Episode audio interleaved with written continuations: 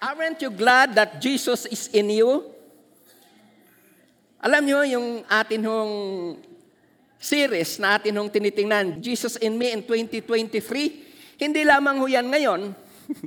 I want you to understand it na mula nang makakilala ka, tanggapin mo sa Jesus bilang sarili mong Panginoon at tagapagligtas ng iyong buhay, Jesus is already in you. And in reality, nung ipinanganak ka ng niloob ng Diyos na ikaw ay mabuhay sa sanlibutan na ito. May maganda siyang plano, kaya magpahanggang sa ngayon, iniingatan niya. Nais niya na gamitin ang buhay mo para sa kapurihan niya. Pasalamatan natin ang kabutihan ng Diyos sa ating mga buhay. So because Jesus is in us, siya ang tutulong sa atin para yung isa sa mga bagay na gusto nating gawin pero hindi ho natin magawa, si Jesus ang tutulong sa atin. Ano itong bagay na alam ko bilang isang mana ng palataya, bagamat gusto nating gawin pero hirap nating gawin. It's about prayer. Ito ho ang katotohanan. Let me be honest with you. Sometimes, Even those people who preaches about prayer has a struggle in this area. Ulitin ko po yun ano. Even those people who teaches about prayer, some of them has a struggle in this area. My point is this. Kung yung nagtuturo ay mayroong struggle sa area na to, maamin niyo ba na ito ay struggle niyo rin? Ulitin ko po yung tanong. Kung yun mismong mga nagtuturo ng mga bagay patungkol sa pananalangin ay mayroong struggle sa area na yan, kayo po ba na narito ay aaminin ninyo sa inyong sarili? Ito rin ay isa sa mga struggles ninyo? Okay. Ipagpatuloy natin ang ating titingnan ngayon about Jesus in me. And because Jesus is in us, He will enlighten us about prayer. That's our topic today.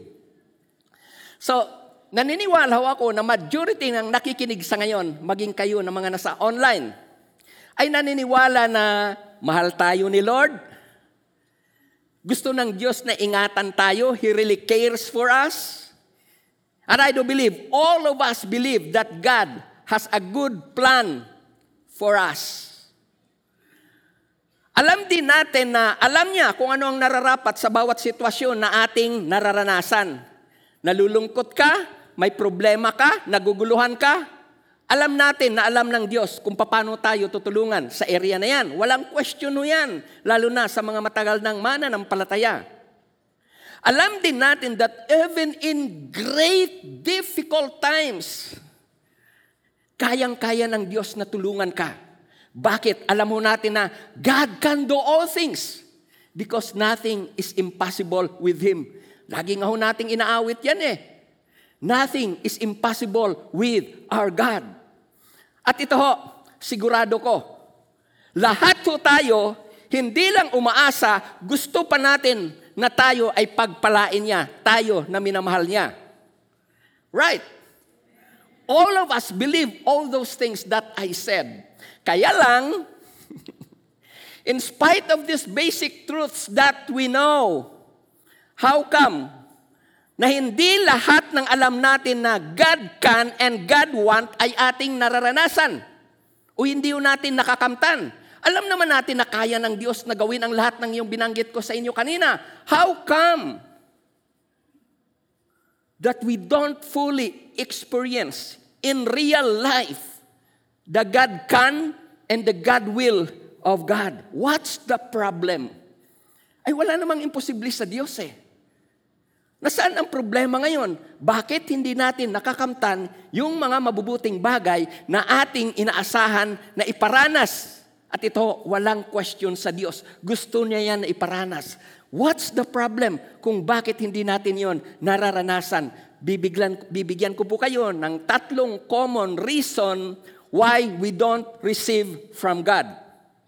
Why we don't experience the power of God in our life, especially in our prayers. Here's number one. Ang number one ho dyan, we don't really ask from God. Ibaback up ko yan ng verse mamaya. At yung pangalawa ho, our motives in asking is wrong. So yung una, we don't ask from God. At ang pangalawa, our motives in asking is wrong. Tingnan ho natin yan sa James chapter 4, verse 2. Second part hanggang 3. Ang sabi dyan, tingnan nyo ito. This was James telling us the problem why we don't receive from God. Hindi ninyo nakakamta ng inyong minimithi, ito ho, sapagkat hindi kayo humihingi sa Diyos. Ito po, I'll give you an example of this. Sino sa inyo na pagka nagkaroon ho ng problema sa pananalapi, ang number one solution ay utang? Hiram. Punta kay kumari. Sangla. That only proves those things that we are doing in life only proves na hindi ho talaga tayo lumalapit sa Diyos. Na hindi ho talaga natin kilala ang Diyos sa atin hong mga buhay. Hindi ninyo nakakamta na inyong minimiti ang reason sapagkat hindi kayo humihingi. Tingnan nyo, kanino? Sa Diyos. Kanino kayo humingi? Sa tao? Sa employer nyo? Ito ho. Kung ang asahan ninyo yung employer ninyo para madagdagan ang sahod ho ninyo, sorry. Kung gusto ninyo na mag-improve ang sahod ninyo, humingi kayo sa Diyos. Verse 3. Ito pa ho. At humingi man kayo, wala rin kayong natatanggap, ang reason ho niyan, masama ang inyong layunin. Pag sinabi ho na masama ang inyong layunin, it could be inggit. Maaring nainggit ka lang sa nakikita mo sa iba, kaya kung ano yung nakita mo sa iba, gusto mo rin na magkaroon ka ho noon. Ang sabi ho ng Bible dyan, it is a wrong motive. And every time that we have a wrong motive, it will never be answered by God. Pag sinabi ko ho na right motive, what you receive from God always glorifies God. Hindi ho yun ang galing ko sa trabaho, kaya ho ako nag-increase. Hindi ho yun kasi nagsikap ako sa pag-aaral. Maaring totoo yun. Pero ang wisdom, ang talino na mayroon ka, ang lakas at ang kakayahan na mayroon ka, kanino nang gagaling ho yan? So that's why every time that a Christian experiences goodness from God, It should be, Lord, salamat. Talagang napakabuti mo sa akin. Hindi ko naman magagamit ang lakas ko kung may sakit ako. Hindi ka ako tatanggap ng magandang sahod kung hindi mo ako bibigyan ng trabaho. O kahit bibigyan mo ako ng trabaho, kung hindi mo naman ako dadalhin doon sa magandang kumpanya, maliit pa rin ang matatanggap ko. Unawa mo kung kanino ka dapat magpapasalamat. It is not because of you, not even because of the people who helps you. It is because of God who helps you. And if you understand that, that whatever you have, Lord, I will give you glory for this. Ang sabi ho ng Bible ho dyan, Yes, my son, according to your faith, let it be done to you. According to what you ask in my name, let it be done to you. At tumingi man kayo, wala rin kayong natatanggap sapagkat masama ang inyong layunin. Alam niyo, sa mga bata, kung minsan, common ho yan. Mayroon ako. Hindi ho yun, salamat sa nanay ko, binigyan ako. Salamat sa tatay, binigyan ako. Iinggitin niya yung kasama niya. So ang sabi diyan, humingi man kayo, wala kayong natatanggap sapagkat masama ang inyong layunin. Ah, bakit nga pala tumatahimik ko kayo? Huwag kayong mag-alala. Some of us, I will include myself, once in our life is guilty of this. But keep on hearing. You will be encouraged mamaya kung paano mag-pray ng prayers that God answers. Humingi man kayo upang gamitin sa kalayawan. Now, ito yung pangatlo. Ang number one, kung bakit hindi ho tayo nakakatanggap, common reasons why we don't receive from God. Ito ho, number one, we don't ask from God. Our motive in asking is wrong. At ito yung pangatlo, unbelief. What do I mean of unbelief? Faith is absent in our prayers. Si, si Lord po, ay mayroon nung sinabi sa Hebrew chapter 11 verse 6 that without faith, it is impossible to please God. Yun po yun ano, huwag niyong kalimutan yung verse na yan. Without faith, it is impossible to please God. Therefore, based on that verse alone, we could say that the main issue of Christians and of Christianity is all about His faith.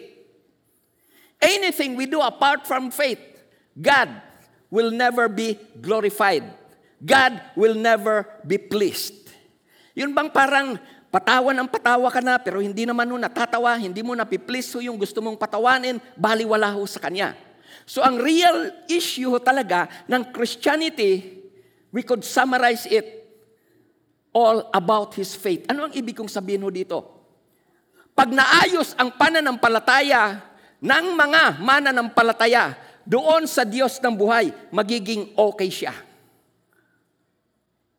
Tingnan po ninyo pag hindi ho ayos ang pananampalataya ng mga mananampalataya. Ilan ho ang gusto namang mamuhay ng makadiyos, pero ang mga desisyon na kanyang ginagawa, ang pamumuhay na makikita sa kanya ay hindi makadiyos. Yun po yun ang sinasabi ng ating senior pastor, want to live a godly life, but his life is apart from the guidance of God. He make decisions by his own. He called things by his own knowledge and ability. So that is a kind of living that is apart from God, that is not based on faith. No wonder ang dami hong napapariwara. Kasi ho, we are doing things by our own. Ito pa ho, common things na marinig ninyo na sinasabi ng ating senior pastor. Dahil hindi ho talaga buhay sa atin, I mean, let me use the word, malalim. Dahil hindi malalim ang ating pananampalataya sa buhay na Diyos, what do we do? We exchange, we exchange our knowledge of truth to what they feel. Ito ho yung reason, uh, ito ho, maipapaliwanag ho ito ng mga tao na in love sa hindi mananampalataya.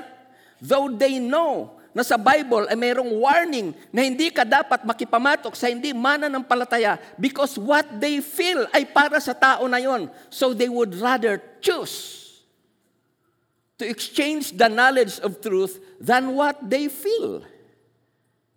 Ito pa ho, isa pa ho sa lagi ho ninyong narinig sa ating senior pastor. When situations go wrong, many Christians would rather believe their doubt than stand on their beliefs. Lagi niyo yung narinig yan sa ating senior pastor. Those are the things na maaari hong magawa ng isang mananampalataya when belief, true belief in God is absent. And it's very dangerous. Ilan na ho ang ipinahamak ho ng atin hong nararamdaman?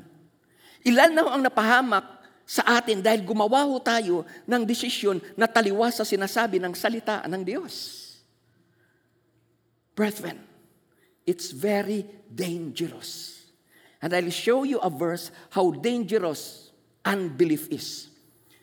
Basahin natin ito sa Hebrew chapter 3 verses 7 to 11 and 19. Ito po. Therefore, as the Holy Spirit says, meron ho tayong, do you believe that the Holy Spirit is God? Now, if the Holy Spirit is God, therefore, what He says is what is fitted for us. And the Bible was written through the intervention, through the guidance, through the inspiration of the Holy Spirit. So therefore, as the Holy Spirit says, today, if you will hear His voice, sabi ho dyan, do not harden your heart as in rebellion in the day of trial. Okay, mayroon akong mga hinighlight ho dyan. Ang una dyan, harden your hearts, do not harden your hearts as in rebellion. Diyan ho makikita natin sa verse na yan, na kung patitigasin ho natin ang atin hong mga puso, it is almost rebelling against God. Nakuha po ninyo? Ang Diyos nangungusap na ho sa atin ng mga puso, but because we harden it, we resist what God is saying. And once we resist what God is saying, ano ang tawag natin dyan? Nagkakaroon ho tayo ng tinatawag na rebellious attitude. Ito, mayroong binanggit ho dyan in the day of trial. Kung ikaw ay mananampalataya, I want you to understand based on 1 Corinthians chapter 10 verse 13. No temptation, no trial has overtaken you except such as is common to man. But God is faithful He will not allow you to be tempted beyond what you are able. So ang gusto ko na makita ho ninyo, every time that we face temptations or tawag ho natin trials, it is always for the strengthening of faith. At kanina ho, sinabi ko sa inyo, without faith, it is impossible to please God. So the more that our faith is being strengthened in the presence of God, the more that God is pleased to us. Pero ang nangyayari ho, We hardened our heart. Hindi na ako mahal ng Diyos. Kung tayo ay nakakaranas, oh, I understand ho. Hindi ho madali ho. Ang naranasan ng iba sa inyo sa ngayon. Huwag niyo naman po akong i-misinterpret na hindi na binabaliwala ko yung naranasan ho ninyo. What I'm just saying is what the Bible says kung tayo po ay nakakaranas ng tinatawag na trial sa ating buhay. It is for our faith to be strengthened in order for for God to be pleased to us. Now, so verse 9, ito kasi kwento ito ng mga Israelites in reality. Pero ang gusto ko na makita, ano ang makukuha natin na aral na dyan? Kasi ang isa sa set na banggit ho natin na reason kung bakit hindi tayo nakakatanggap ng answered sa prayers is unbelief. Sa verse 9, Where your fathers tested me, tried me, and saw my works for 40 years. Ituloy mo muna natin yan sa verse 10. Therefore, I was angry with that generation. Sino yung binabanggit yan na that generation? It was those people who in spite of what they saw from what God is doing, still did not believe in God. Ito ho yung mga tao mismo na naglalakad do sila. Imagine mo ito ano, imagine nyo lang po ito. Ang sabi ko kasi sa Bible, ang kanila daw mga sandalyas so ay hindi nasira. Ang ibig sabihin nun yan, ang greatest miracle dyan, kung ikaw ay nagsimula ng maliit, 40 years, malaki ka na. Hindi ho kaya na yung kanilang suot na sandalya, sandalyas kasi hindi naman nasira, lumalaki din? Kuha niyo po.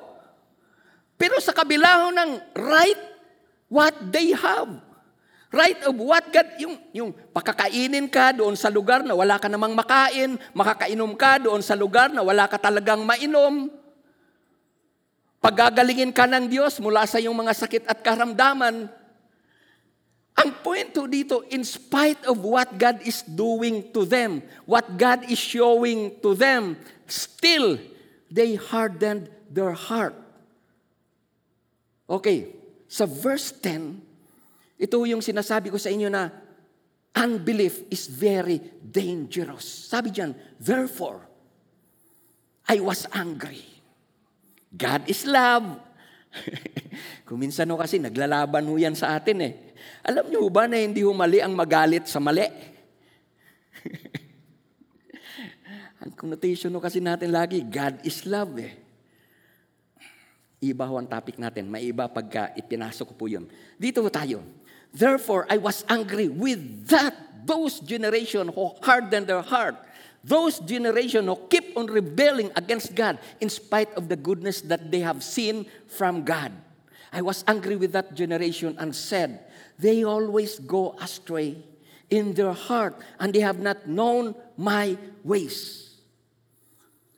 Ito ngayon ang point ko.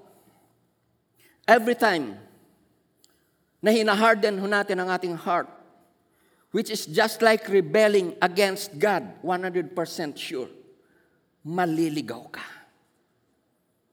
Maliligaw ka. Kasi ho yung guidance ng Diyos na sinasabi ho sa atin kung ano ang narapat nating gagawin, yung bagay na makakatulong sa atin, yun ho yun exactly ang nire-resist. So every time we resist something that God is telling us, this is what you need, what will happen to you? you will go astray. You will be in trouble. Matutrouble ho ang buhay, sigurado po yun. Kaya ho napaka-dangerous yung tinatawag ho natin na hardening of heart. At ito kung minsan ang nakakalungkot, hindi alam ng tao na siya ho ay ligaw na. Salamat na lamang, mayroong Diyos na patuloy na nagmamahal doon sa mga naliligaw. Therefore, ito, and said, they always go astray in their heart and they have not known my ways. So, I, ito po, tingnan niyo ito. I swore in my wrath. Kanina ho, ano ang binanggit ho doon na word ho? Angry. Pero tingnan po ninyo dito ang kasunod na ginamit sa verse 11. Wrath. God is love. Pero dito, I swore in my wrath. Akala ho natin eh, God is love. Yun ho kasi ang lagi nating naririnig eh. Pero ulit-ulitin ko po sa inyo ano, hindi ho mali ang magalit sa mali. Mahal ho yung gumagawa ho ng mali, pero hindi ho pwedeng i-tolerate ng Diyos yung mali na atin hong ginagawa. God has to do something because of His love towards us just to correct that. Ang reason ho niyan, pag hindi ho tayo makokorek ho, it will destroy us. At sa tingin ho ninyo, mahal ho ng Diyos tayo. At kapag pinagpapatuloy ho natin ang ating katigasan, ang ating kalooban, sa tingin niyo kaya, Okay lang ho kaya ho yun sa Diyos. Hindi ho kaya siya, hindi ho kaya siya parang mamimighati. So I swore in my wrath, they shall not enter my rest. Ito ho yung conclusion ng lahat. So we see, they could not enter in because of unbelief. So clear po, it's dangerous kahit na tatawagin pa ho natin na tayo ay isang mana ng palataya, but there is unbelief in us, God will never be pleased in us. Ang topic ko natin is about prayer. So here's my point. Diyan sa atin hong binasa, God has a promise to them. But they did not receive the promise. Ang reason na nabasa ho natin, it is because of unbelief. Pray nga ho tayo sa ngayon. Ho. Ito ho, Lord, help me in my unbelief. I don't want to have an unbelieving heart. Change my heart. Jesus, I pray. Amen. Ito ho, nakita ho natin doon sa ating binasa that they will not able to enter in the promised land because of unbelief. And this situation is very much similar to the promise of God when we pray. Alam mo natin yun, God answers prayers. But why do some does not get answers while others get answers from what they are praying? Ano ang problema ho doon? Bakit ang iba ho, pag nanalangin, sinasagot? Bakit ang iba naman ay hindi? Now, ito ngayon ang ating titingnan. Ang buhay mismo ni Jesus na siya ho nating titingnan sa ngayon, ang, magbabig, ang magbibigay sa atin ng understanding how to get answered prayers. Gusto niyo po ba yon? You want your prayers to be answered? Okay, makinig ko kayo. Makinig ko kayong mabuti. This will change your view of prayers. Bago ho natin titingnan ho yun, mayroon lang akong ipapakita sa inyo ng mga interesting facts mula sa Bible ho. Nung kasama pa ho ng mga disciples sa Jesus, ang tinutukoy ko, nung buhay pa sa Jesus, kitang-kita ho nila, na witness ho nila kung paano si Jesus nanalangin. Kitang-kita ho nila kung paano si Jesus nagpagaling. Kitang-kita din ho nila kung paano si Jesus nagturo. Yung napakaliwanag pagka si Jesus ang nagturo. At kitang-kita din ho nila kung paano na-attract ni Jesus yung mga crowd. At mula doon sa crowd, pagka mayroon ng inaalihan ng demonyo doon, nakita din ho nila mismo kung paano ho pinalalayas ni Jesus yung demonyo. Yung hindi nila kaya, kitang-kita ho mismo nila yon kung paano nagawa ni Jesus. At kitang-kita din po nila kung paano si Jesus lumakad sa tubig. Kitang-kita din po nila kung paano pinarami ni Jesus yung pagkain na mayroon no sila. Kung paano pinakain ni Jesus yung 5,000 at, at saka yung 4,000 na mga tao. Now, ito ang gusto ko na makita ho ninyo sa ating tinitingnan ito about the prayer of Jesus. From the things that they witness while with Jesus. What is the thing that interested them most? Here is the prayer. Yun po yung prayer life ni Jesus.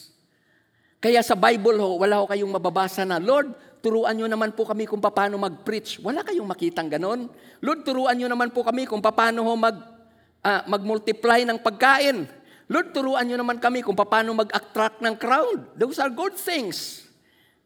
Wala ko kayong makikita na sinabi ko sa Bible na ganon. Instead, ano ang hiniling ng mga disciples so? Ito ho, Luke chapter 11 verse 1. Luke chapter 11 verse 1. Ang sabi diyan, Now it came to pass as he was praying in a certain place, when he ceased, that one of his disciples said to him, Lord, teach us to alam niyo kung anong hiningi nila? Ito ho. Teach us to pray as John also taught his disciples about prayer. Now, maaaring mag-iisip po tayo. Ano kaya ang reason kung bakit iyon ang hiniling nila kay Jesus na ituro sa kanila? Isa lang ho ang masasabi ko sa inyo na reason ho dyan. Ito ho, kaya prayer ang hiniling nila na ituro sa kanila ni Lord. Kasi ito ho yun ang na-observe nila eh. Sa lahat ng healing, bago siya mag-preach kung bakit dumadaloy ang wisdom sa kanya, mula sa lahat ng ipinamalas ni Jesus na signs, wonders, and miracles, pati pagpapalayas ng demonyo, ito ang kanilang napapansin. Yan ay laging nangyayari right after Jesus prayed. Yun lang yun, ang makikita ho natin doon. Every time na si Jesus ay nakikita ho nila na nagpipray, sa gabi pa lamang, something happens doon sa lugar na kanila hong pupuntahan. Every time, ito parang na-witness ho nila, there is something in the prayer of this man. Yun yung nakita ho nila. Paiba-iba ho yung kanilang na-witness, pero isa lang ho doon ang napapansin ho nila. Sa lahat ng na-witness ho nila na ginagawa ho ni Lord, the night before it, kitang-kita nila si Lord, nagpipray. Kaya ano ang sabi ho nila? Lord, teach us to pray. Could we pray that kind of prayer also today? Ito po, let's be honest with our God. If we want to experience answers to our prayers, we need the guidance of God to understand really what prayer is. Hingin ho natin ito sa Diyos. Lord, tulungan niyo po akong manalangin. I want to thank you. I want to bless you always in my life. Amen. Now, yan po ang napapansin natin sa buhay mismo ni Jesus. Kung bakit ang hiniling ng mga disciples kay Lord ay teach us to pray. Ang theme ho natin ngayong 2023 is ito ho, Jesus in me in 2023. Ulitin ko po yun. Kung mayroon ng mga first-timers ho dyan, ang theme ng HTBC ngayong 2023 is Jesus is in me. Now, kung tunay talaga na buhay sa atin na si Jesus is in us, ano kaya ang di mapag-aalinlangang patunay na ito'y totoo?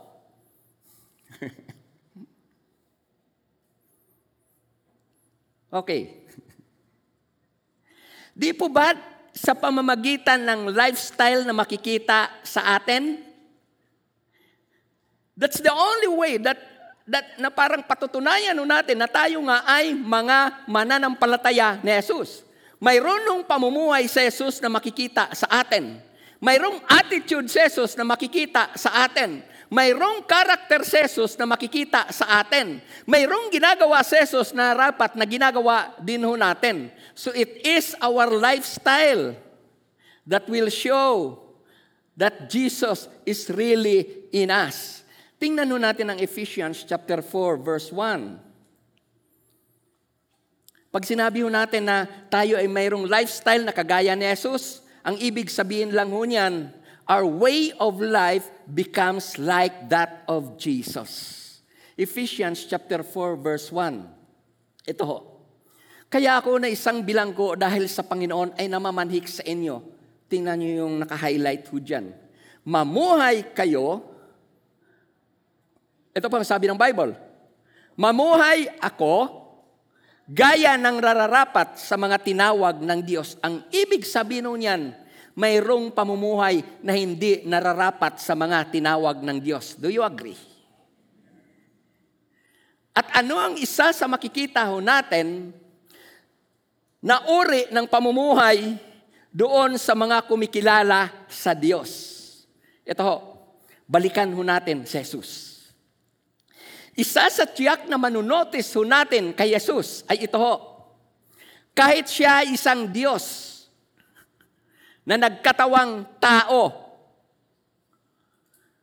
Ito po ano, but he totally depended on God while on earth. Gusto ko lang na maunawan kasi baka mayroon na tayong kaisipan na ginamit ni Lord yung kanyang pagka-Diyos eh, ni Jesus. Kaya siya nakapamuhay ng wasto. Alam niyo ba, pagka ginamit niya ang kanyang pagkadiyos, hindi ho tayo maliligtas. Pag si Lord ay namuhay ng wasto, kasi ang ginamit niya ay ang kanyang pagkadiyos, hindi ho tayo maliligtas. Kaya ho tayo naligtas kasi ho, as man, he lived exactly the way God expect him to live. At kaya nagawa niya ho yun kasi ho, he depended on God. Hindi niya ginamit ang kanyang pagka-Diyos. Okay. Yung dependence niya sa Diyos, lagi ho natin itong makikita. Pray siya, katatapos lang mag-pray. Pray ulit, punta sa ibang lugar. Pray ulit, kasama niya ang mga disciples niya. Pray ulit, pag siya ay nag-isa, pray ulit. So diyan makikita natin na ipinakita ni Lord ang kanyang dependency sa Diyos through His incessant prayers. Actually, mababasa ho natin yan sa Colossians chapter 4 verse 2. Pray without ceasing. Yan po ang ating makikita dyan. Now, ito po. Though Jesus is still God in the human flesh, yun yung sinabi ko sa inyo kanina, He never did things as God. He accomplished everything as a man. At ang pinakita niya sa atin na tanging paraan para makapamuhay ng naayon sa kalooban ng Diyos, binanggit ko na sa inyo kanina, He totally depended on God. And that's the main reason kaya ho lagi siyang nagpipray. Hindi ho niya magagawa yung dependence sa Lord kung hindi ho siya nagpipray. Ulitin ko po yun. Tayo mismo, hindi ho natin masasabi na tayo ay nagdidepende sa Diyos or we are believing truly in God if we don't pray. Because it is prayer. Prayer ang best act of a Christian to show that he is depending on God. It is prayers. Prayers po yan mga kapatid. That truly you are depending on God. At ako po bilang isa sa mga pastors ng church na ito, by experience and by what I have observed, masasabi ko ho na without prayer, no one of no one of us here could truly live a life that will give glory and honor to God. Ang isa sa makikita mo na dahilan kung bakit ang isang tao ay nakakapamuhay ng naayon sa kalooban ho ng Diyos. Pag trace back mo yan, pag pinag-aralan mo ang kanyang buhay, hindi nawawala sa kanya ang paghingi ng tulong sa Diyos araw-araw. Hindi ho yun mawawala ho sa kanya. Kaya okay siya.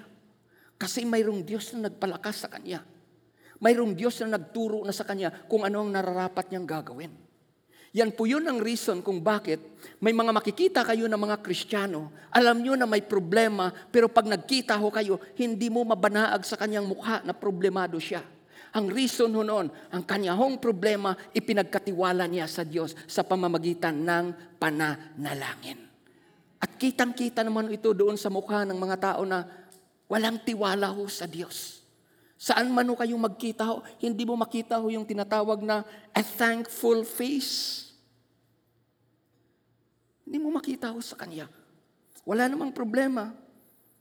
May problema pa rin. Mukha pala niya.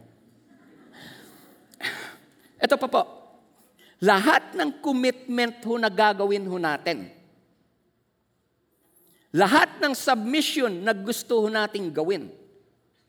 Lahat ng obedience na nais nating gawin, even the humility that we want to do, yan ay mananatiling pangarap lamang pag hindi tayo humingi ng tulong sa Diyos para magawa ang mga yan.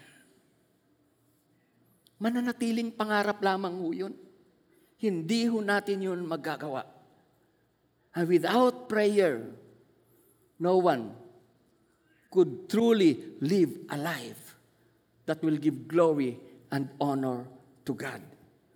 What I'm saying is this you will have a tainted testimony before men if you are not prayerful. If you are not praying. Now, meron akong ipapakita sa inyo how Jesus depended on God. Ito po. How Jesus depended on God. Meron akong isang case na, meron na tayong isang case na titingnan ho dyan how Jesus depended on God. Ito po, nangyari ho yan doon sa time na kung saan haharapin na ho niya ang kanyang kamatayan. That was before his crucifixion. Sa Luke chapter 22, verse 41 to 42. Ito po.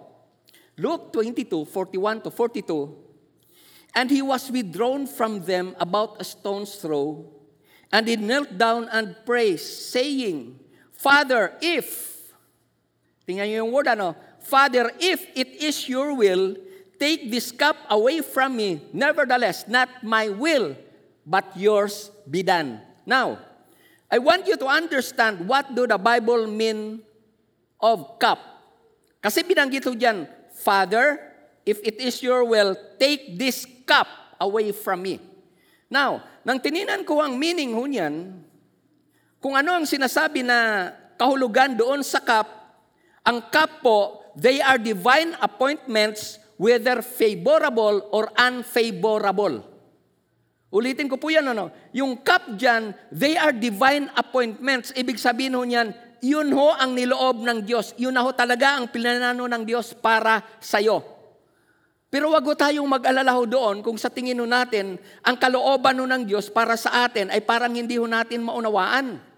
Huwag ko tayong mag-alala ho doon. Kasi ang sabi ko sa inyo kanina sa 1 Corinthians chapter 10 verse 13, it is always for the strengthening of our faith.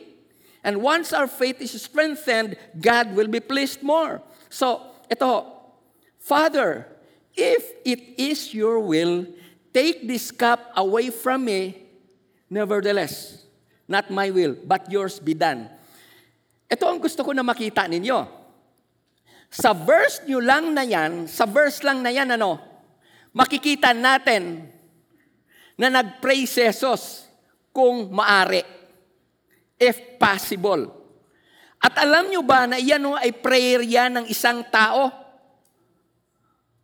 Kasi ho, kung si Jesus po ay isang Diyos, wala ho yung word na kung maari.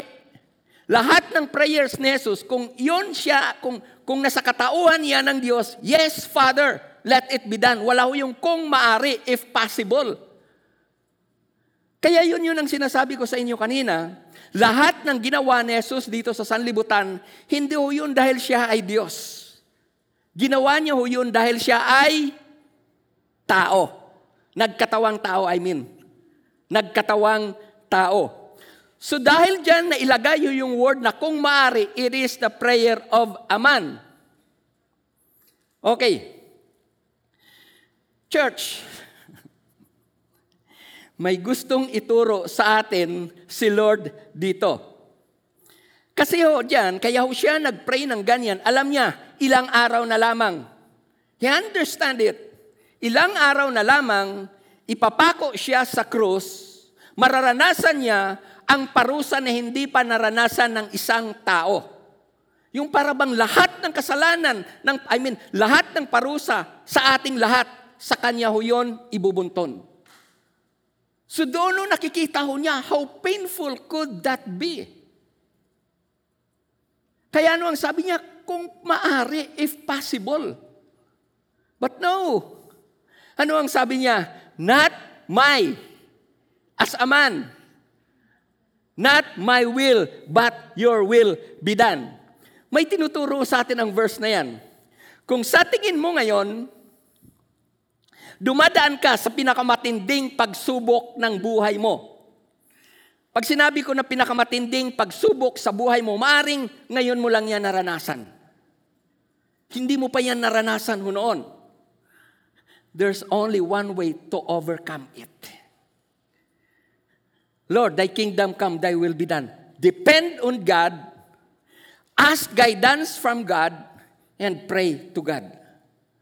Yun po yun eh. Paharapin niyo yung pinakamatinding, pinakamatinding karanasan niya na mari niyang maranasan sa tao. So what did he do? He asked guidance from God. Kaya nga po makikita ho ninyo dyan, nang matapos ang prayer na yan, angels ministered to him. Na ang ibig sabihin niyan, dahil sa prayer niya na yan, as a man, ano, ang will pala ni Lord, ang kanya pong kagustuhan, pinalakas ho siya ng Diyos. Angels ministered to him. Brethren, never forget this. Sa kwento na yan ho, pinabayaan ba ng Diyos si Jesus? Yes, nakaranas siya ng tinatawag na kamatayan, but it was only for a period of three days. Because right after three days, what did God do? Jesus rose from the dead. Brethren, hindi po madali, I understand it. Kaya nga ho mismo si Jesus, eh, sabi niya, if possible eh. Pero ito ang gusto ko na makita ho ninyo. If the, pa, if the Father, kung ang Diyos Ama, He sustained Jesus right in the midst of His greatest suffering as man, I find no reason why God will not for you. Kung hindi pinabayaan ng Diyos Jesus, dahil sa kanyang pagtitiwala sa Kanya, wala akong nakitang dahilan kung bakit tayo ngayon, kayo ngayon na nakakaranas ng pinakamatinding sitwasyon na hindi nyo pa naranasan, ay pababayaan ng Diyos. Ang reason ho niyan, kaya nasasabi ko yan, ang Diyos na tinawagan ni Jesus ay siya ring Diyos na ating tinatawagan. Sa John chapter 20 verse 27, Jesus said to her, Do not cling to me, for I have not yet ascended to my Father. But go to my brethren and say to them, I am ascending. Ito po, right from the words of Jesus Christ. I am ascending to my Father and your Father. Nakuha niyo po yung ibig kong sabihin. Ang point ko dito, kaya sinasabi ko ito sa inyo, kung yung tinawagan ng ni Jesus na Ama ay hindi nagpabaya sa Kanya, pag ikaw ay nagigipit, kinukulang, nagkakasakit, nalilito, hindi alam kung ano ang narapat na gagawin, hindi maaari na hindi ka tutulungan ng Diyos. Dahil isa ang Diyos na ating tinatawagan. Yun ang Diyos na mapagmahal na kailanman hindi tayo makakalimutan. Oh, brethren, that's who our Father is. Alam niyo, katunayan nga sa akin mismo, mga personal na prayers, may mga pagkakataon na I'm using the name of Father only in prayers. Ito yung reason ko kung bakit ho I'm using, madalas ho, Father. Yes, I know He's God. Yes, I know He's my Savior. Yes, I know He's my Lord. But in prayers, I have personal prayers sometime that I'm using only the word Father. I address to Him as my Father. Kasi ho, para sa akin ho, only a Father could accept me for who I am. Only a Father knows fully my pain, my troubles inside. Only a Father knows it. And only a Father, ito, hindi naman ho kasi ako masalita eh. Kaya ho ako pag nagpipray minsan, I'm using the Father. Kasi ho, only a Father could understand the silence of my heart. Only a Father could understand it. Yung parabang hindi ka na makapag-pray, umiiyak ka na lamang, unawa ho yan ng Ama. Yun po yun ang reason kung bakit sa mga personal prayers ko, I address God as my Father. It works. Kaya nga ano ang sabi ni Jesus, when you pray in this manner, pray, Our Father. Alam niyo ho, ito ang mapapansin ninyo sa Bible, kung observant kayo. Isang beses lamang sa prayer, ginamit ni Jesus yung My God, My God. Pansinin ho ninyo.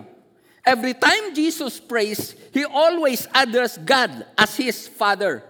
Kailan ho nangyari ho yun? Yung My God, My God, nung dano, nanduno siya doon sa cross ng Kalbaryo, that was the only time that Jesus used, My God, My God. Alam niyo kung bakit My God, My God ang ginamit niya doon? Ang kasalanan ho kasi ng tao, ipinatol, ipinatong sa kanyang lahat. So that was the first time that he was separated with his father. That was the first time. Kaya no ang sabi niya, My God, My God. Hindi na ho, My Father. Because of the sin, our sin, in his body, he was separated from the Father. So that was the only time that he did not use the Father in his prayers. Instead, my God, my God. The brethren, ano man ang kalagayan ano ninyo sa buhay, you have a loving Father. You have a caring Father. You have a Father who will remain faithful to you no matter what you did in the past. No matter what you have done now, God will remain faithful to you. And that's your Father. That's my Father. That's our Father.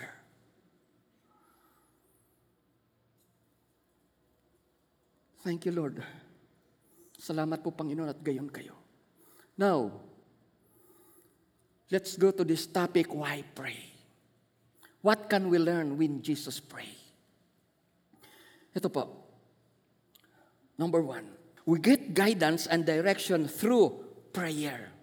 Na ang ibig sabihin nun yan, it, it lightens us to make right decisions.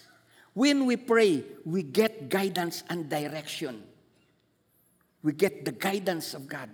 We get enlightenment from God. Yan exactly ang ginawa ni Jesus bago siya pumili ng labing dalawa. Tingnan ho natin yan sa Luke chapter 6, verses 12 to 13. Nang mga araw na iyon, siya ay nagtungo sa bundok upang manalangin. Tingnan niyo ito. At ginugol ang buong magdamag sa pagtulog.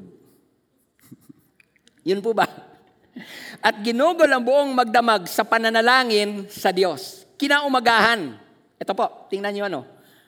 Pagkatapos niyang mag-overnight, kinaumagahan, tinawag niya ang kanyang mga alagad at siya'y pumili mula sa kanila ng labing dalawa. Sa Bible, ho, makikita ho natin yung sinugo niya, 72. So probably, itong 12 na to ay mula doon sa 72. So doon sa kanyang mga disciples, tumawag siya doon ng tinatawag niya na apostles. Ngayon, sa dami ho noon, Lahat naman nun, disciples na niya eh. Alin ho doon? Brethren, we need guidance from God. Hindi mo alam ho talaga kung saan ka magtatrabaho, lalo na ngayong tapos ka na, hindi mo na, hindi, wala kang proper idea kung anong narapat mong gawin, ngayong graduate ka na. Ask guidance from God and you could get it. You could get guidance from God once you pray. Hindi mo alam kung sino ang liligawan nyo. Hindi mo alam kung sino yung sasagutin mo sa dami ng pogi na nanliligaw sa'yo. Lahat yan ay faithful na taga-XTBC. Madali ho yan. Hindi ka maliligaw pag ikaw ay mag-pray. Yun ang ginawa ni Jesus bago siya pumili ng labing dalawa. Ito ang gusto ko na makita ho ninyo. Bakit kailangan ni Jesus na mag-pray? Sabi ko nga sa inyo, hindi niya ginamit ang kanyang pagkadiyos nang siya ay nabubuhay dito sa sanlibutan. Minsan ho, sa aming buhay na mag-asawa, in preparation sa pag-aaral ng dalawa ho naming anak, napag-isipan ni Mrs. na, which is a good plan, kukuha kami ng condominium sa Maynila. Nung time na yon, uh, makakayanan pa ho namin nung time na yon. Kaso lamang ho, yung habang binubulay-bulay ko at humihiling ng guidance sa Diyos, napapansin ko na yung parang ang layo ho talaga ng yung, yung ang, ang loob ko, hindi ho talaga pumupunta doon, pero tama ho yun eh, tama ang desisyon eh. Kukuha, kaya naman, tama ho yun eh. Pero hindi ho talaga ako mapalagay every time that I come to God. So I said to her, wag nating kunin ho yan. Alam niyo kung ano nangyari? Ito, graduate na ang anak ko. hindi pa rin malilipatan ang kondominium na kukunin sana namin. Ito ho. The main reason why we miss God's best and direction for us, it is because we fail to pray. Yun yun talaga ang reason eh. Kung bakit na may miss natin yung God's best for us. We fail to pray. Pangalawa ho, What can we learn when Jesus pray? It equips us when facing the enemy. Ito po, maganda ho ito. It equips us in exactly in spiritual warfare because prayer strengthens our faith to face the enemy. Makikita ho natin yan sa Matthew chapter 4 verse 1. Basahin ho natin. Jesus was led by the Holy Spirit to a desert. At nung nandoon na siya sa disyerto, ito po ang nangyari. There, he was tempted by the devil. Pero sa verse 2, nung nandoon siya sa disyerto, ito ang kanyang ginawa. Hindi po siya doon nag-sightseeing. ang ginawa ko niya, Jesus went without food. At pag binanggit ho natin yang Jesus went without food, tawag natin dyan ay fasting. Sa Bible ho, wala naman hong fasting or no eating without prayer. So 100% sure, while fasting, Jesus is also praying. Diyan pala sa lugar na yan, diyan niya makakatagpo si Satanas. Now, pag tiningnan ho natin yan, yung next verse, verse 3. The devil, ito ano, while praying and fasting. The devil came tempting him.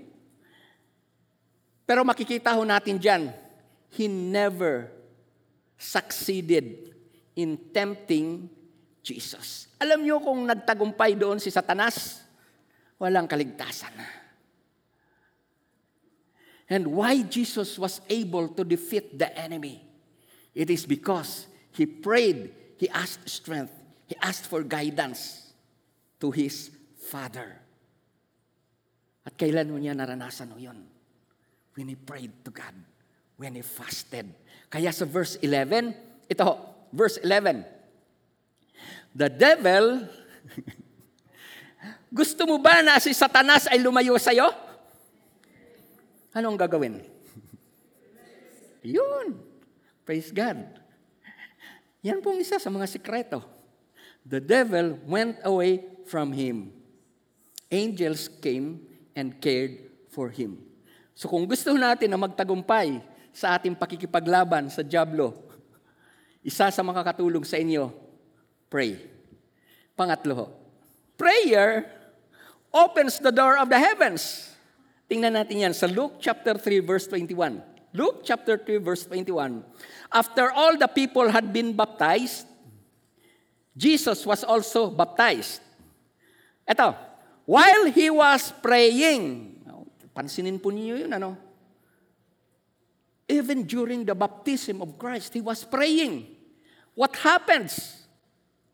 Ito, while he was praying, heaven was opened. Verse 22, And the Holy Spirit came down upon him in bodily form like a dove. And a voice came from heaven. Ito po. Ito po. You are my own dear son. I am pleased with you. Ang point dito, kaya ko pinakikita ang verse na to, why the heaven opened because Jesus was praying while he was being baptized. At nang makita ho yun ng God the Father na ginagawa ng kanyang ama, ano ang sabi niya? I am pleased with you. So dyan makikita ho natin, God is pleased when His sons pray. God is pleased when, ibag ilagay nyo dyan ang pangalan ho ninyo, when Ricky prays. God is pleased.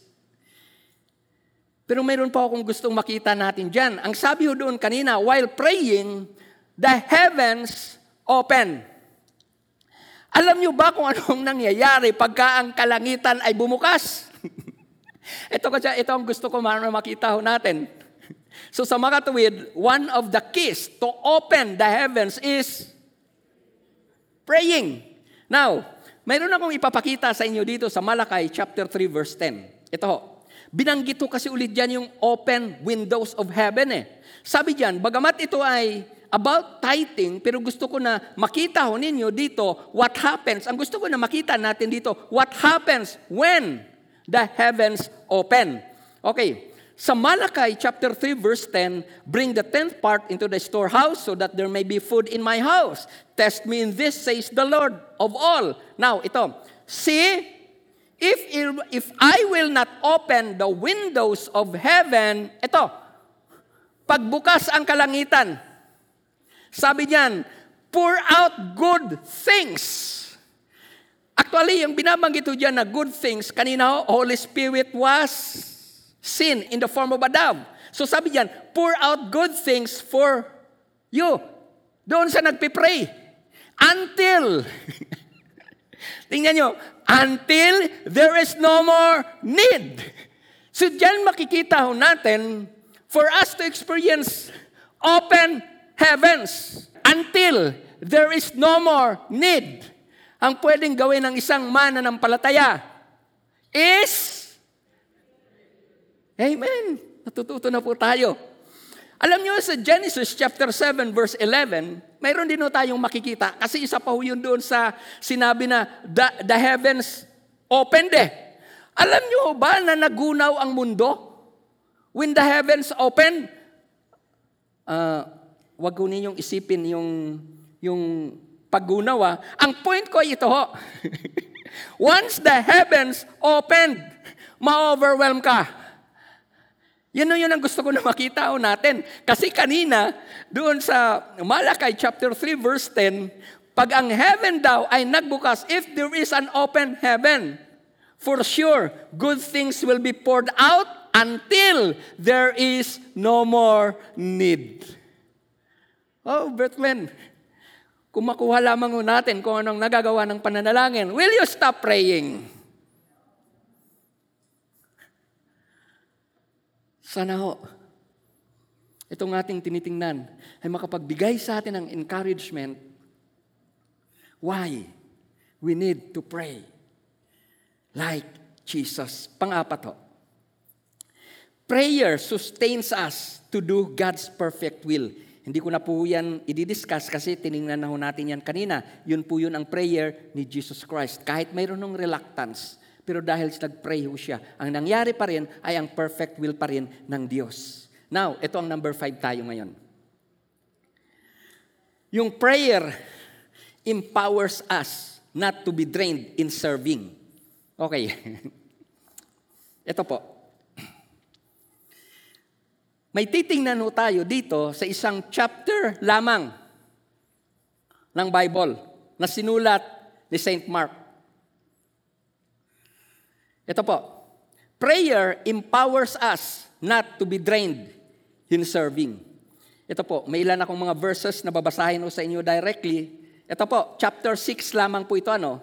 So para maintindihan po ninyo ang ating tinitingnan, pag uwi ho natin, be sure to read para makuha nyo talaga kung anong ibig sabihin. Chapter 6 lang. Ito po. Dito sa verse 31, ito ang ating makikita. Napakaraming taong dumating at umalis, anupat hindi na makuhang kumain ni Jesus. Tingnan nyo ano?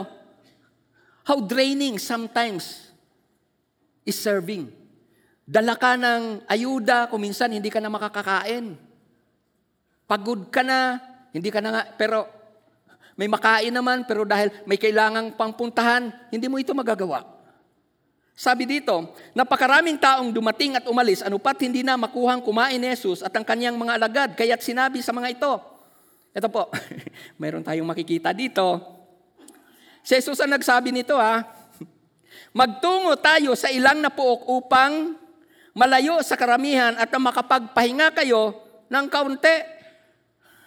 So, gusto rin naman ni Lord na tayo ay nagpapahinga. Pero ayaw naman ni Lord na lagi na lang nagpapahinga. Wala namang ginawa, pahinga ng pahinga pa. Oh, ayaw naman ni Lord yung ganon.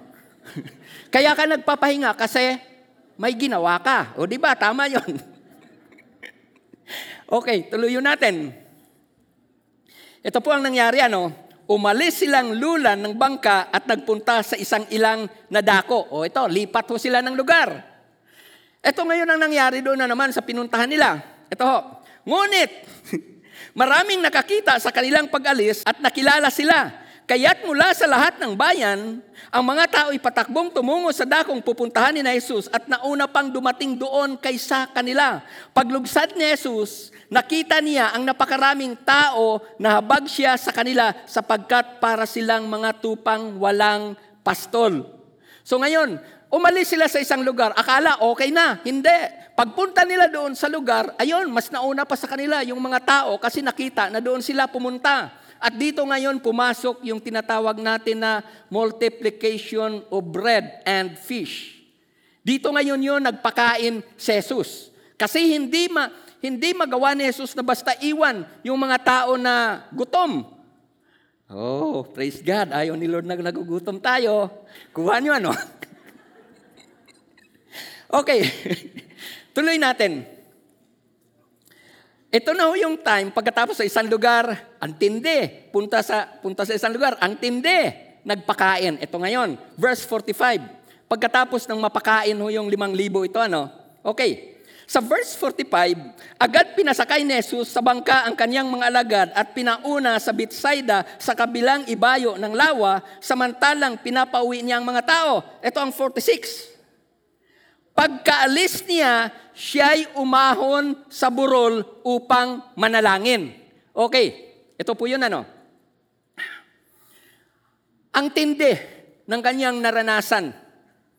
Pakain, pagaling, gawa ng mga himala. Lipat, ganun din. Ito ngayon, kinaumagahan, I mean, gabi. Ang sarap matulog pagkapagod, di ba? Ang iba nga, kahit hindi pagod, gusto pa rin matulog eh. Pero dito sa totoo lang, kung pagod ka, ang sarap matulog. Pero ang ginawa ho dito ni Jesus, ito ho, pagkaalis nila, umahon sa burol upang, ito, anong ginawa? Manalangin. Okay, kinaumagahan. Ito na no. Actually, mayroon nga namang senaryo dyan eh. Yan po yung time na kung saan eh, pagkatapos siyang manalangin, ito, kita na naman nila sa Jesus, naglalakad sa ibabaw ng tubig. Now, ito ngayon, pagdating nila doon sa kanilang pupuntahan, kinaumagahan, tumawid sila, verse 53, tumawid sila sa lawa at pagdating sa Inisaret, ay isinadsad nilang bangka. Paglunsad nila, ito, nakilala siya agad ng mga tao. Kaya't nagmadaling, tingnan nyo no, kaya't nagmadaling nilibot ng mga ito ang mga puok sa paligid at ang mga may sakit na nakaratay na sa higaan ay dinala kay Jesus. Saan man nila mabalitaan na naroon siya. So ibig sabihin nun ito, ito ngayon ang senaryo ano, galing ho doon sa, ma- sa matindi ho na pagpapagaling, sa matindi ho na pagtuturo, lipat, ganun din na naman ang ginawa, hindi nagpahinga. Nagpray. Pagdating ho doon, ganun na naman ang kanilang naranasan. Now, where did Jesus as man get such kind of strength?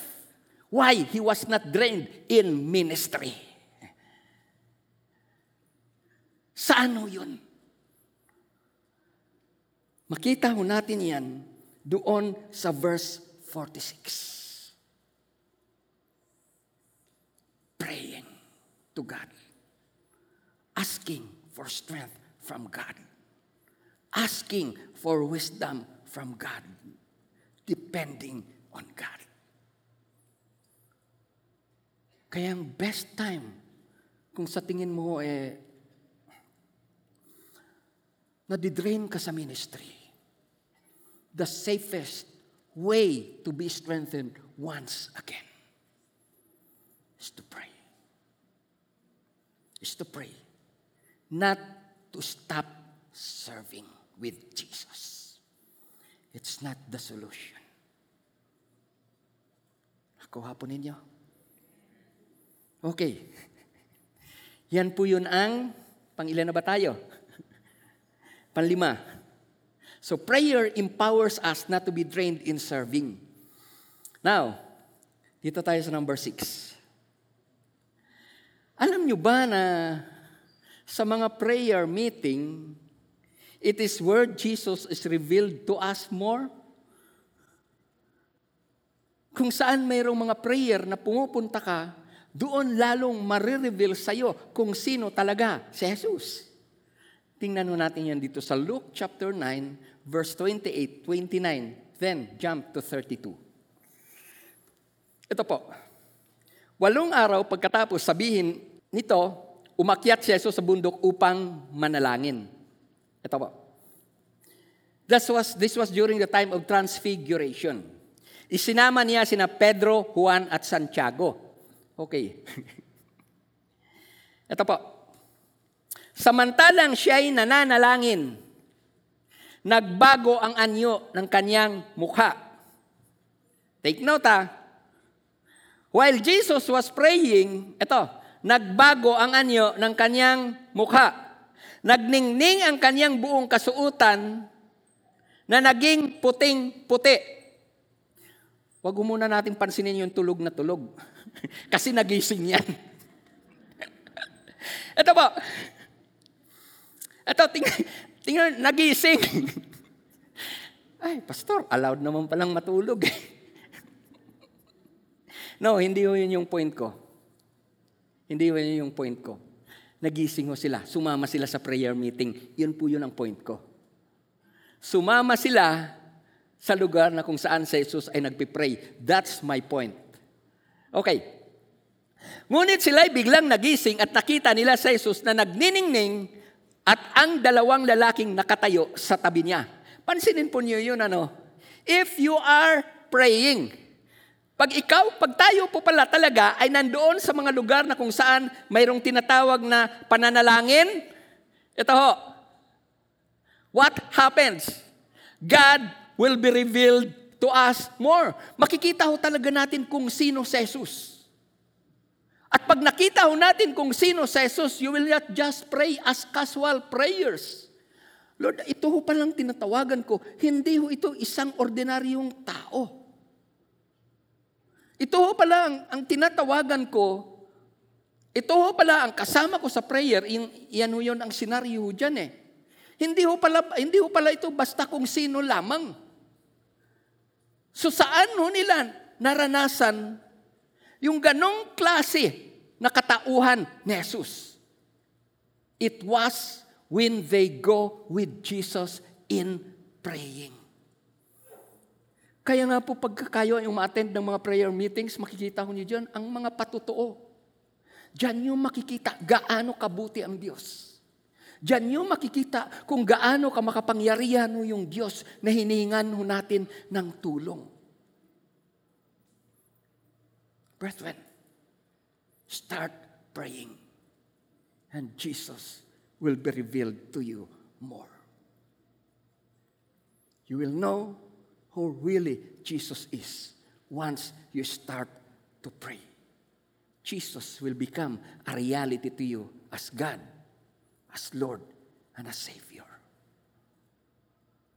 Now, punta ho tayo doon sa tinatawag natin na ABC of prayer.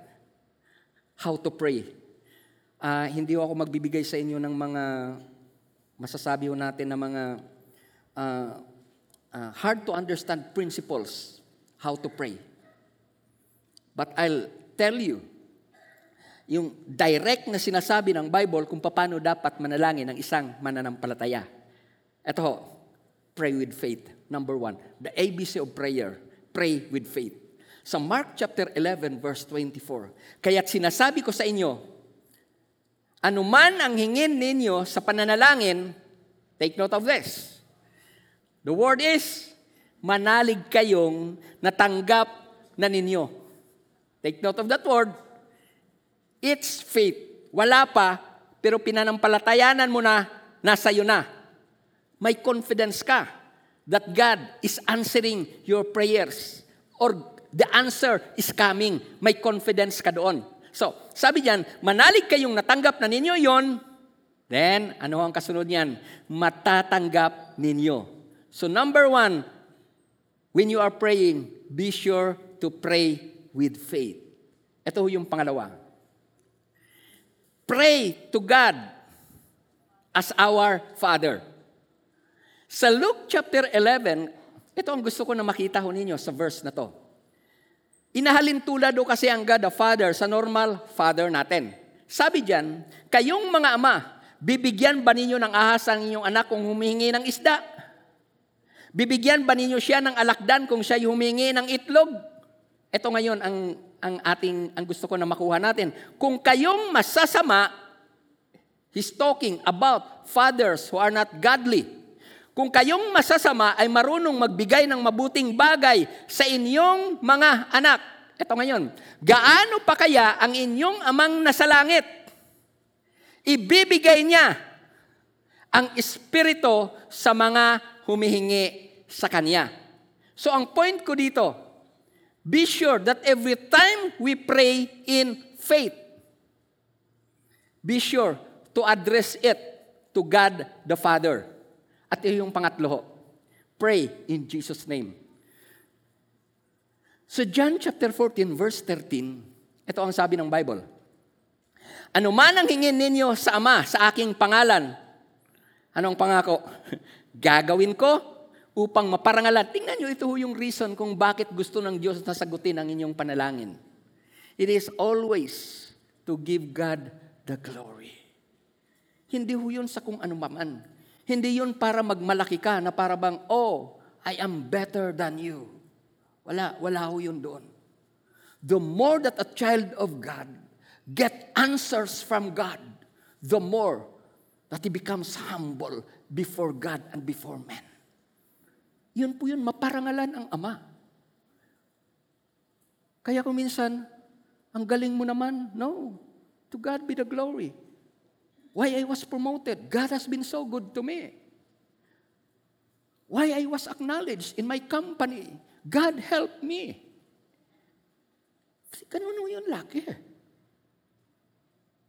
Upang maparangalan ang Ama sa lahat ng kasagutan na ginagawa niya sa ating mga panalangin.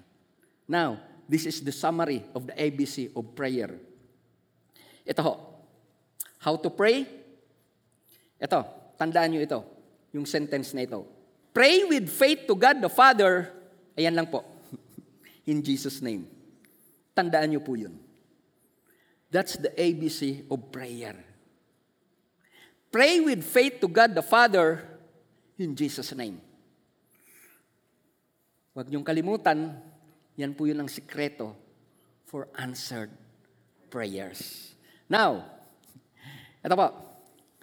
Please, pakinggan niyo po ito. Meron pa tayong isa na titingnan dito. Ano ho bang ma-accomplish natin bilang mga anak ng Diyos if we will just pray?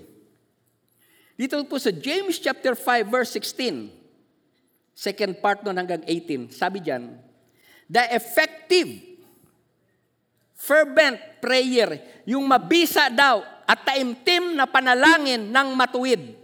Well, I want you to understand, when you accepted Christ as Savior of your life, the righteousness of Jesus was been imputed to you.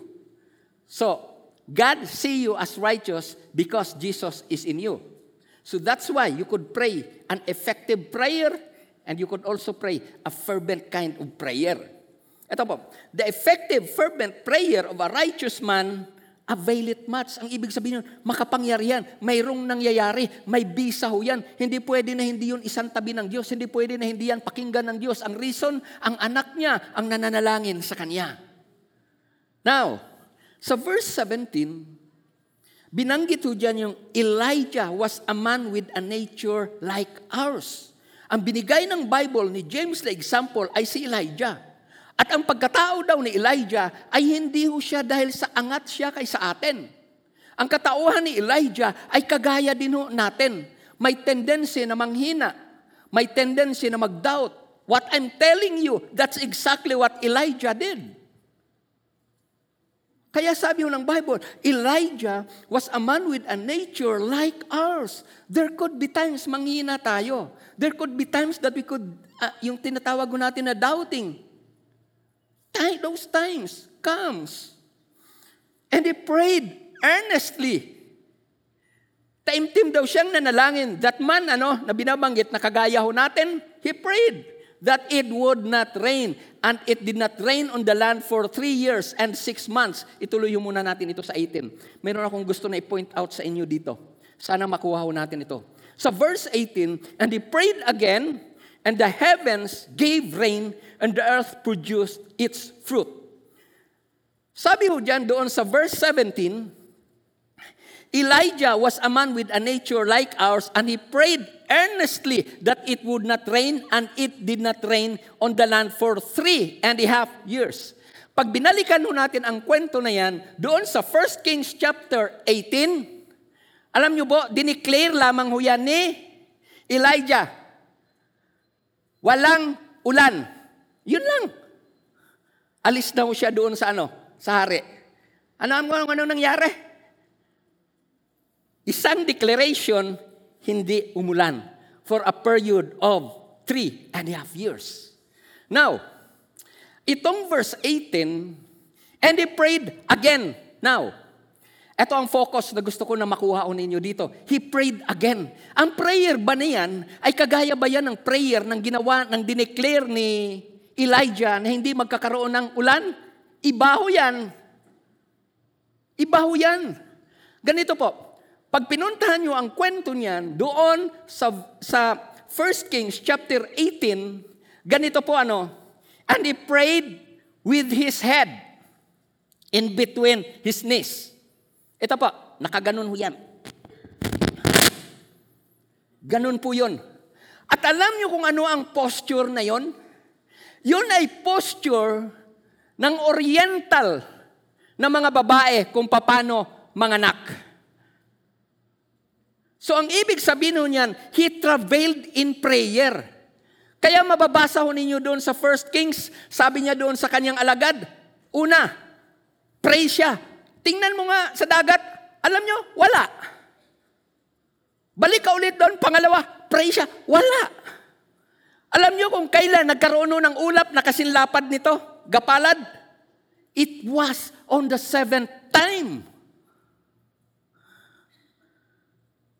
It was on the seventh time. Akala ho natin itong word na prayed again ay parang ganun lang. No. Sometimes there are cases that you have to travail in prayers. Kasi ho, hindi ibig sabihin na isang declaration no ni, ni Elijah, hindi magkaroon ng ulan. Okay. Okay ho yun eh. Pero nung paulanin na ho niya, hindi na ho yun ganon. So there are times that we need really to prevail in prayer. Bakit ho?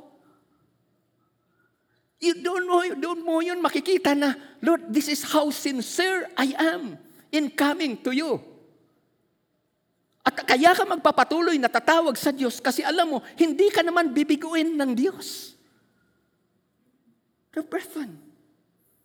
Sabi diyan, Elijah was a man like ours. We are ordinary people, like Elijah. But great things can be accomplished by ordinary people who pray.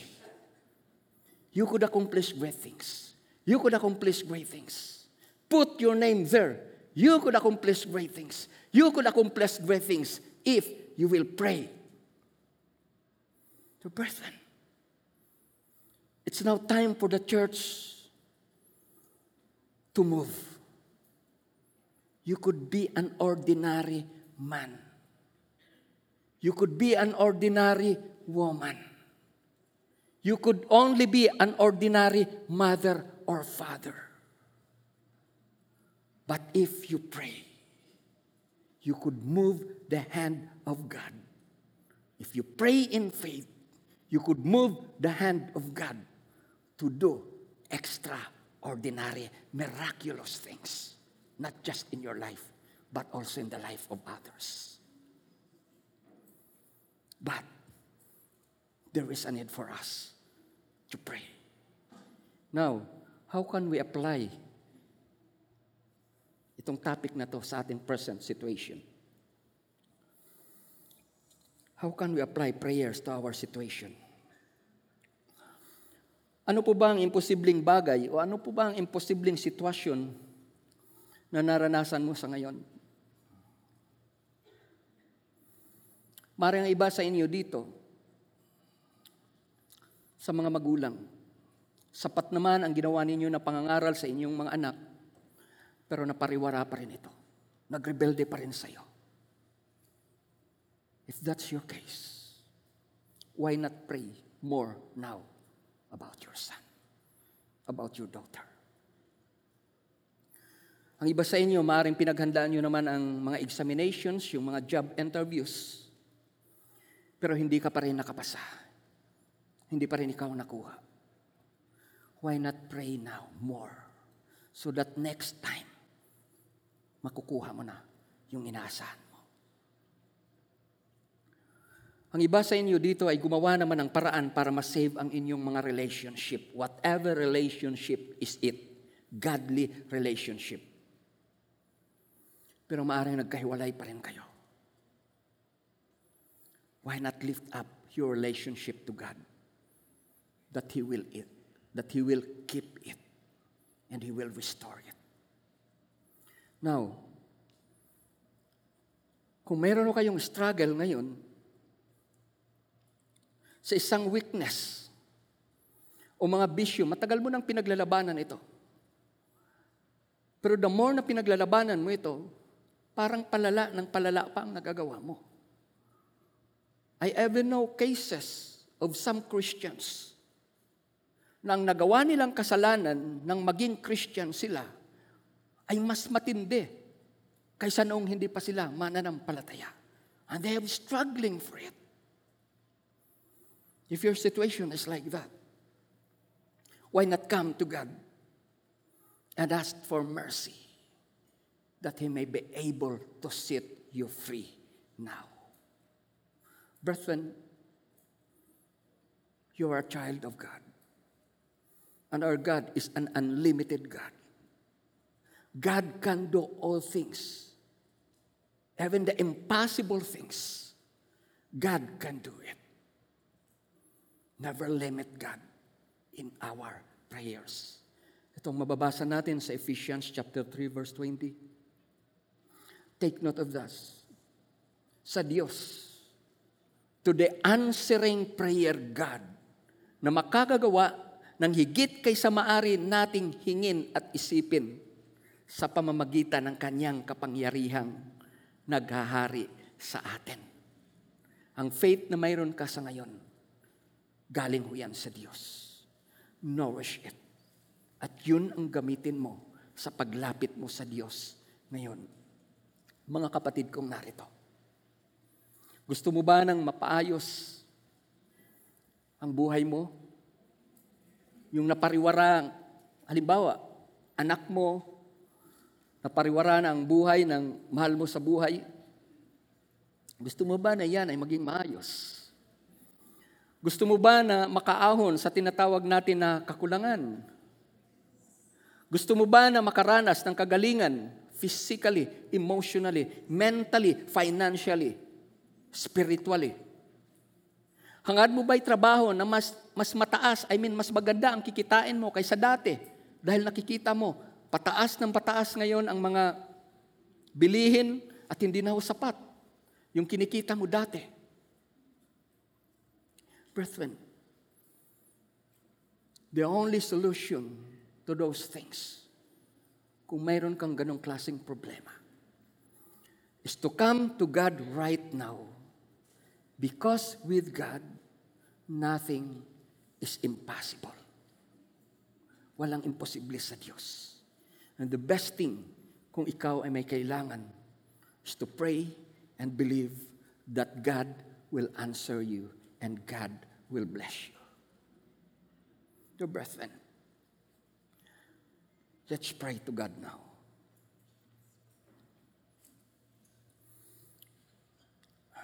Personally, come to God right now. Father, in Jesus' name, hindi ko man po alam kung ano ang mga nararanasan ng mga kapatid ko na napadako sa lugar na ito. Hindi ko rin po alam, Lord, kung ano ang kalagayan ng mga nakikinig sa ngayon sa online worship na meron kami sa church na ito. Pero isang bagay, Lord, ang alam ko. Mahal mo ang mga tao na ito. And I left them up unto you, Lord.